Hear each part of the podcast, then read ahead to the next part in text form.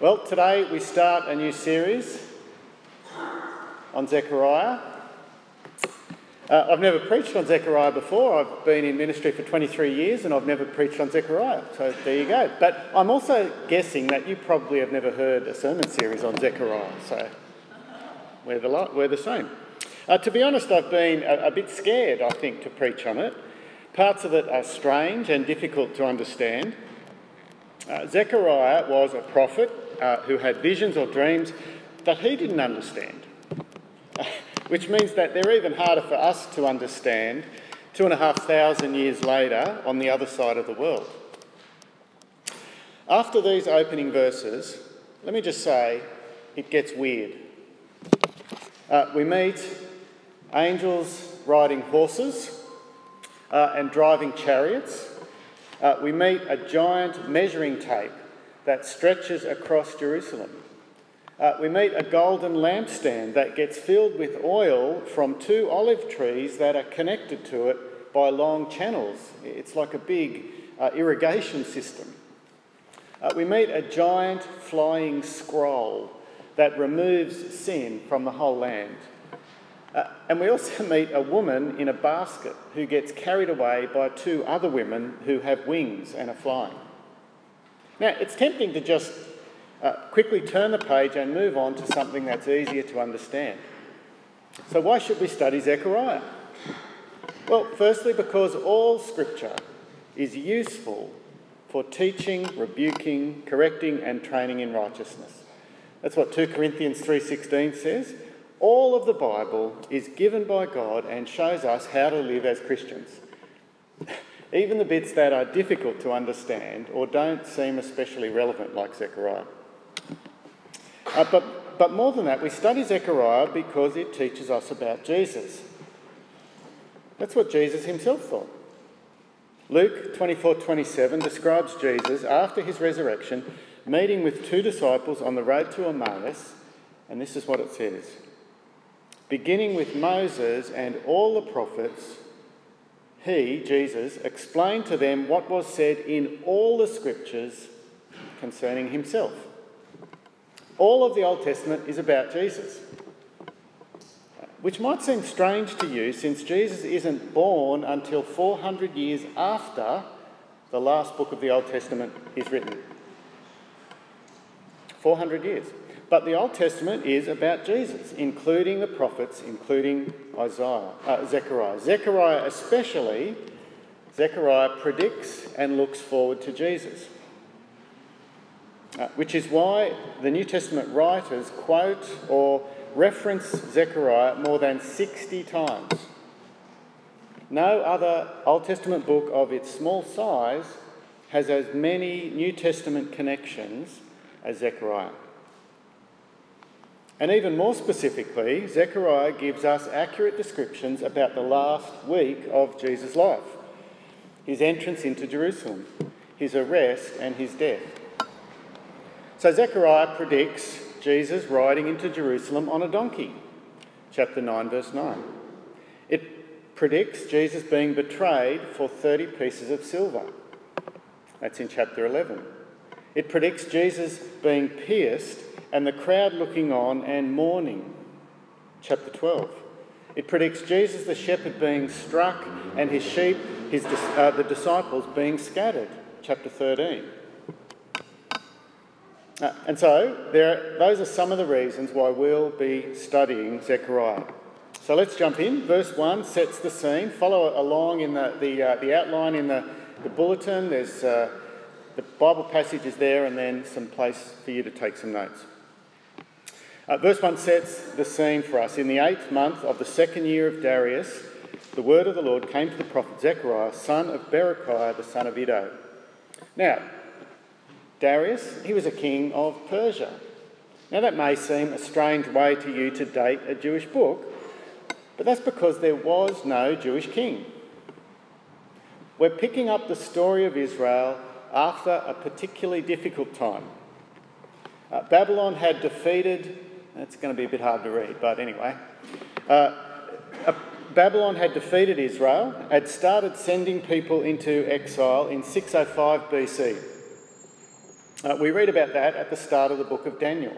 Daniel is one of the first who's carried away to Babylon. Uh, then finally, in 586 BC, Jerusalem has been destroyed by King Nebuchadnezzar, and the rest of the Jews uh, are sent into exile in Babylon. God had promised that that's what would happen if they kept ignoring him and disobeying him and worshipping idols. But he'd also promised through the prophet Jeremiah that after 70 years he would restore them and bring them home. And that's what happened.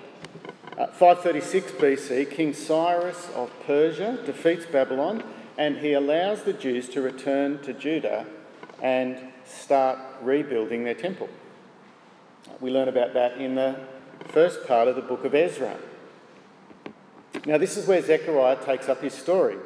Uh, King Darius is Cyrus's grandson, uh, and the second year of his reign is 520 BC. So, 538, they start arriving back. Remember, BC, it's like negative numbers. It, the numbers get smaller as you get further along. Uh, 520 BC is nearly 20 years after the first Jews have returned. So that's where we are. This is the, the, the first year of, of King Darius. Uh, sorry, the second year of King Darius. Uh, and that's when the word of the Lord comes to the prophet Zechariah. And God has a message for his people. Look at verse 2. The Lord was very angry with your forefathers. Now that's 700 years of history summed up in one sentence. From the day they entered the promised land, God's people had been sinning against him. And God was angry with them, but he was very patient with them. And it had all ended with the temple being destroyed and God sending them to Babylon. The Lord was very angry with your forefathers. But now the people have come back, and the question is has anything changed? Have they learned anything? They've come home to Jerusalem, but have they come home to God? Because that's not quite so clear. Uh, look at verse 3. Therefore, tell the people, this is what the Lord Almighty says Return to me, declares the Lord Almighty, and I will return to you, says the Lord Almighty. Do not be like your forefathers, to whom the earlier prophets proclaimed, This is what the Lord Almighty says Turn from your evil ways and your evil practices, but they would not listen or pay attention to me, declares the Lord. Where are your forefathers now? And the prophets, do they live forever? God has a history lesson for his people. He says, Think about what happened to your ancestors. They were exiled because of their disobedience. And where did they end up? How did things turn out for them? Well, the answer to that question, where are they now? Well, it, it's either they're in Babylon or they're in the ground, they're dead, or else both. They're in Babylon and dead. But either way, that's what happens when you disobey God. God's warnings, it's an interesting word there, overtook them. Uh, it says at the start of verse 6 or God's warnings caught up with them or overwhelmed them, something like that. And so Zechariah's message is learn from them. Don't be like your forefathers. Return to God. Now, that message must have been a bit puzzling to Zechariah's hearers. Return to God. After all, hadn't they returned 20 years ago? Weren't they home already? Well, the prophet's answer is clear no, you're not. You're not home because there's a difference between returning to Jerusalem and returning to Yahweh, to God. They may be living in the land, but they were living apart from God. And that issue couldn't be fixed simply by changing your address. Coming home to God can only happen when we start to listen to God again. They thought they were safe because they were in the land. They thought that location was what mattered. But God says that relationship is much more important than location. Uh, now, this is where it's good to know that Zechariah's generation, they weren't particularly bad. It doesn't seem like they were particularly bad. They weren't idolaters, they weren't worshipping idols. The exile seems to have cured them of that. They weren't sexually immoral. Their sin, well, they were just a bit indifferent. God had reconfigured, changed the entire political landscape of the ancient Near East to get them back to Jerusalem to restore his name and his reputation and his temple, and they were doing nothing about it. Their sin, what they needed to repent of, isn't so much what they did as what they didn't do. It was a sin of omission. The book of Haggai, uh, one of Zechariah's contemporary prophets, it's the, the book immediately before this one, and you read the first verse of each, and they're within a month of each other. Second year of Darius, I think it's the sixth month and the fifth month, or something like that. Uh, Haggai, he said, he talked about how the people had returned to the land, but then they'd got preoccupied, they'd got busy with the other things in their life. They got busy with the details of life, of re establishing society and business and food supply and housing. Uh, Haggai chapter 1, verse 9 explains why life was proving so difficult.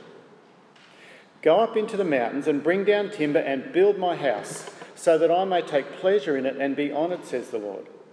You expected much, but see, it's turned out to be little. What you brought home, I blew away. Why, declares the Lord Almighty? Because of my house, which remains a ruin, while each of you is busy with his own house. Therefore, because of you, the heavens have withheld their dew and the earth its crops. God demands that He be top priority, number one. God demands that there be no gods before Him which for the Jews meant they needed to build the temple, leave their homes unfinished so that the temple, God's house, could be finished. That was the reason their life was a mess, because they weren't putting God first. Could that be the word of the Lord for us today? To you and me at this moment in Sydney neither our church or the Presbyterian denomination or the, the wider Christian church in our city, we're not particularly rotten with immorality or idolatry. But I think you could say we're pretty comfortable. Lukewarm, lacking passion, lacking courage, lacking risk taking.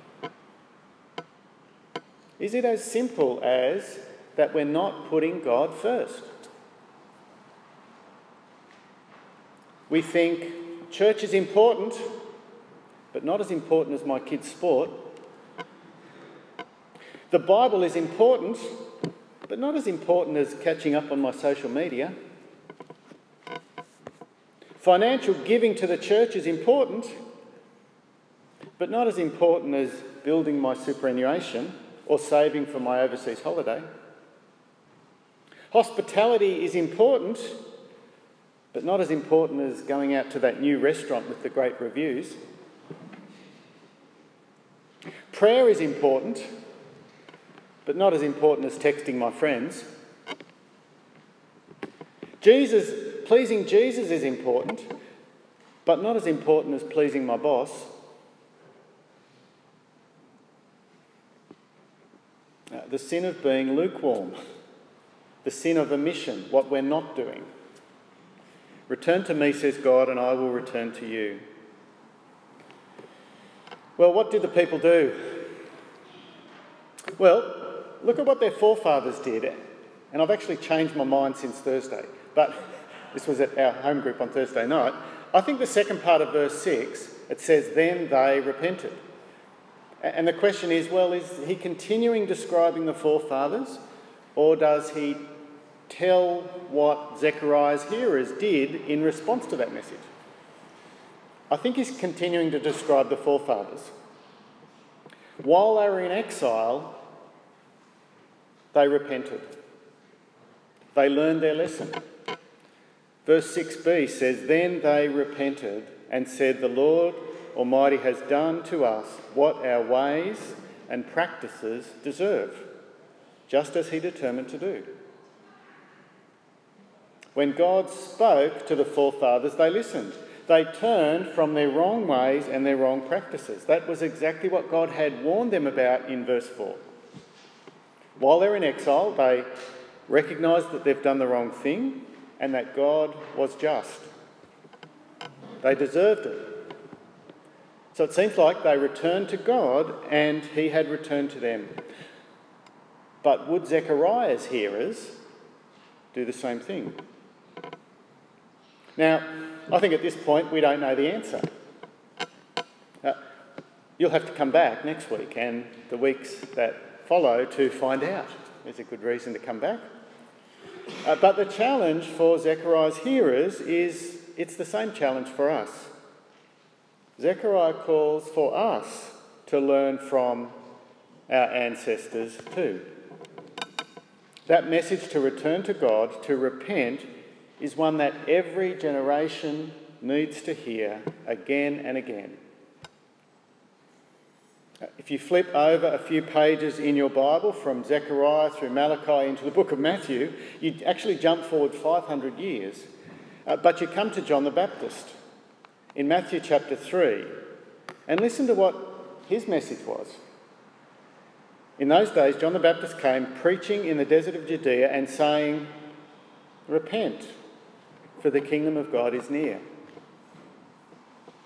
And then, not long after John the Baptist, Jesus appeared, and his message sounds pretty similar. Mark chapter 1, verse 14. After John was put in prison, Jesus came into Galilee proclaiming the good news of God. The time has come, he said, the kingdom of God is near. Repent and believe the good news.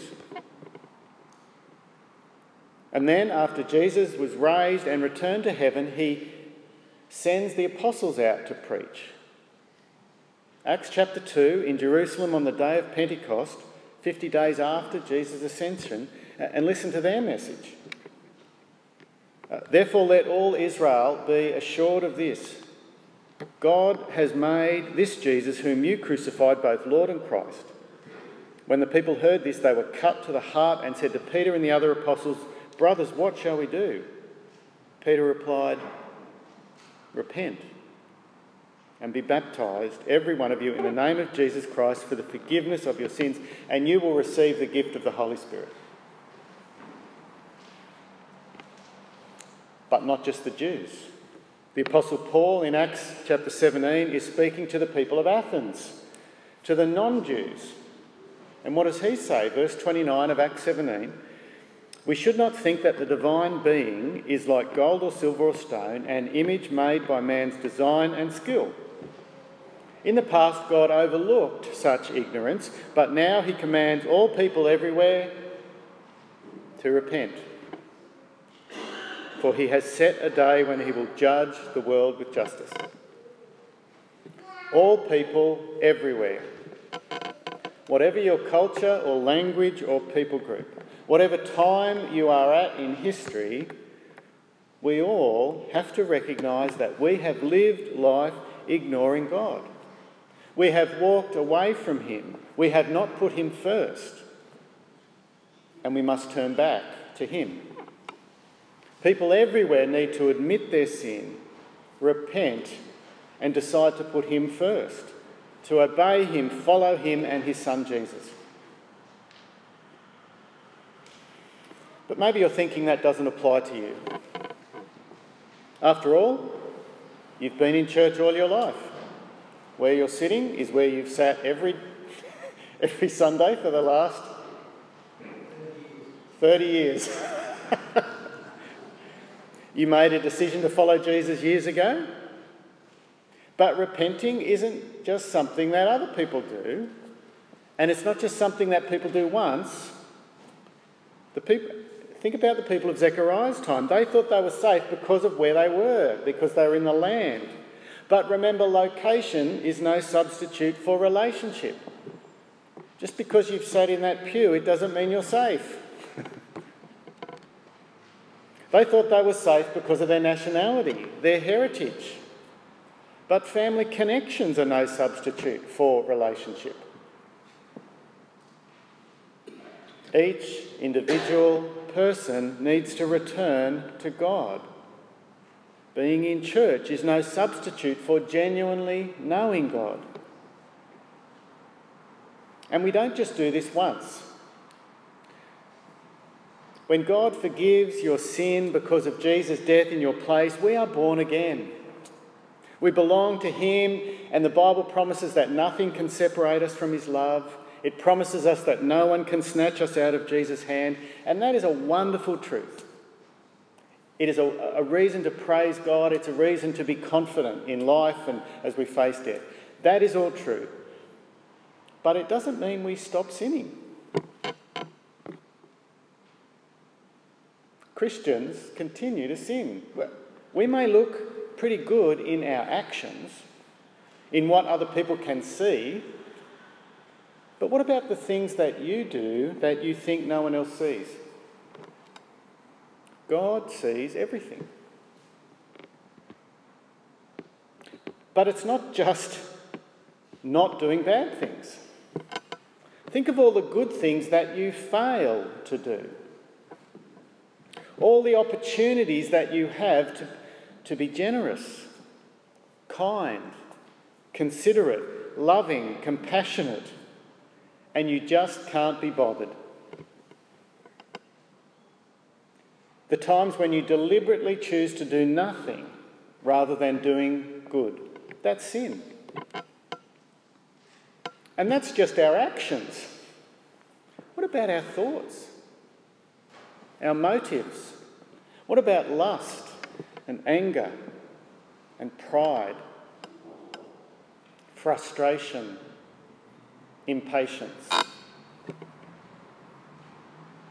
And even the good things that we do are stained by sinful motives.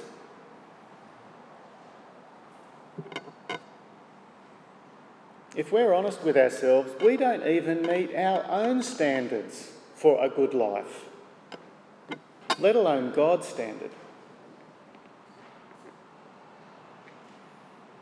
Most of us who've been Christians for decades will tell you that the more we live the Christian life, the more we realise how far we still have to go to be like Christ.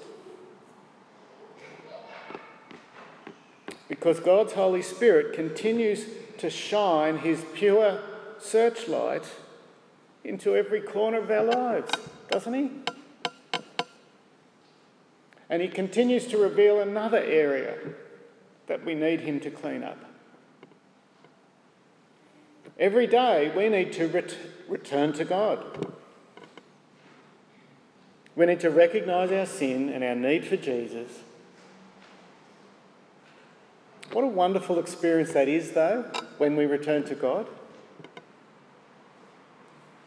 Uh, we may recognise the, the, blackness of our own heart, but when we hand it over to God, uh, when, we, when we know that Jesus welcomes us, whatever we've done, that, that's wonderful.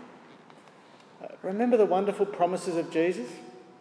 Come to me, Jesus says, all you who are weary and burdened, and I will give you rest. Take my yoke upon you and learn from me, for I am gentle and humble in heart, and you will find rest for your souls. For my yoke is easy and my burden is light.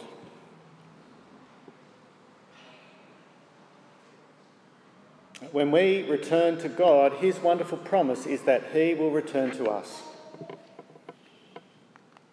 I suspect the Apostle James had this very passage in mind when he writes these words in his letter in James chapter 4, and I'll finish with these words today.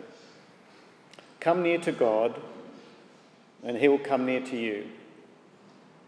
Wash your hands, you sinners, and purify your hearts, you double minded. Grieve, mourn, and wail. Change your laughter to mourning and your joy to gloom. Humble yourselves before the Lord, and he will lift you up. Let's pray. Heavenly Father, uh, you could have just left us in our sin, uh, but you spoke. Uh, you warned. You called. You called us to return to you. Uh, Lord, wherever we are at, however long we've been a Christian, whether we're not yet a Christian, whether we've been a Christian for 50 plus years, uh, humble us, show us our sin and our need to repent, fill us with the forgiveness or, or, the joy of the forgiveness that you promise us in Jesus. Uh, remove our burden. Uh, give us rest. Amen.